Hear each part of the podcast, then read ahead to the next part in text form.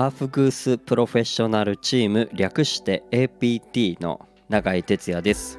本日もお聞きいただきまして本当にありがとうございます。サウナ室で熱した石にアロマ水をかけて発生させた蒸気をタオルで仰いだり風を送るアーフグースというパフォーマンス。日本では熱波師と呼ばれておりますが、えーそんな仕事をしております。この配信ではサウナロウリュアーフグースの話を、えー私永井哲也が自由気ままに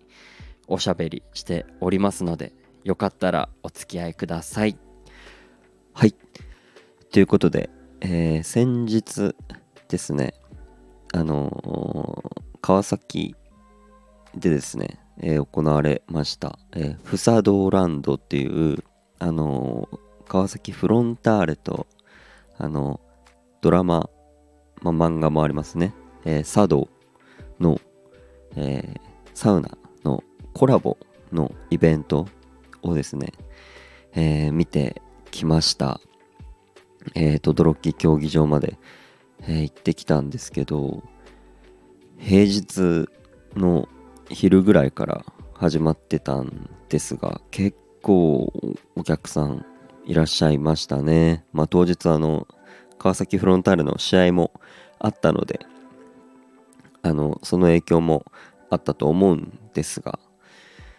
うん当日は昼ぐらいからあのスペシャル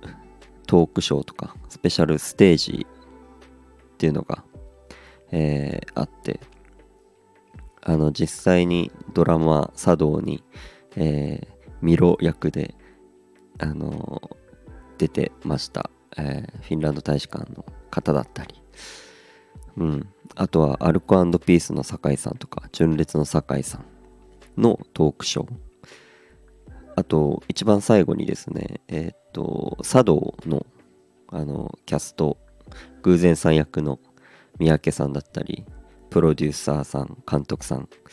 だったりあの原作の田中克樹先生だったりの、えー茶道スペシャルトークショーっていうのが、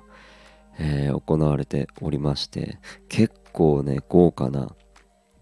イベントになってました。あとはですねその轟競技場のその敷地っていうか結構広くてなんかその当日はあのーテントサウナがあの展示されてたりあとはあの軽トラサウナ。あの軽トラのその荷台部分がサウナになってるっていうね最近結構そういうのあのあったりするんですよ。その軽トラトラックの荷台がサウナになってるような。うん。移動式サウナみたいなのがあるんですけどそういうのも、えー展示されていましたしあとこのサ飯？サウナ飯？サウナ終わった後にこう食べるご飯。ということで施設と、えーコラボレーションしておりましてあのー上野にある北欧さんの北欧カレーとかあと熊本はユラックスの麻婆豆腐であったりあとは都内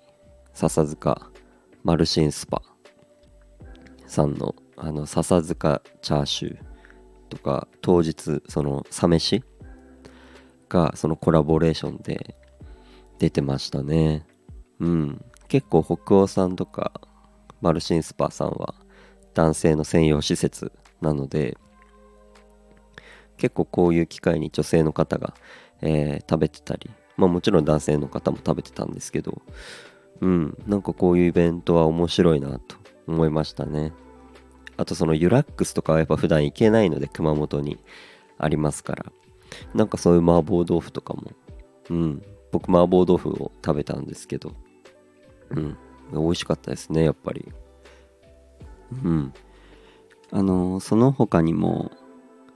あのサウナにまあそこまで興味なかったよって人も結構楽しめるイベントになっててまあサウナ本場がフィンランドなんですけどなんかこうフィンランドのちょっと料理が食べられたりあとはフィンランドのあの伝統的なスポーツ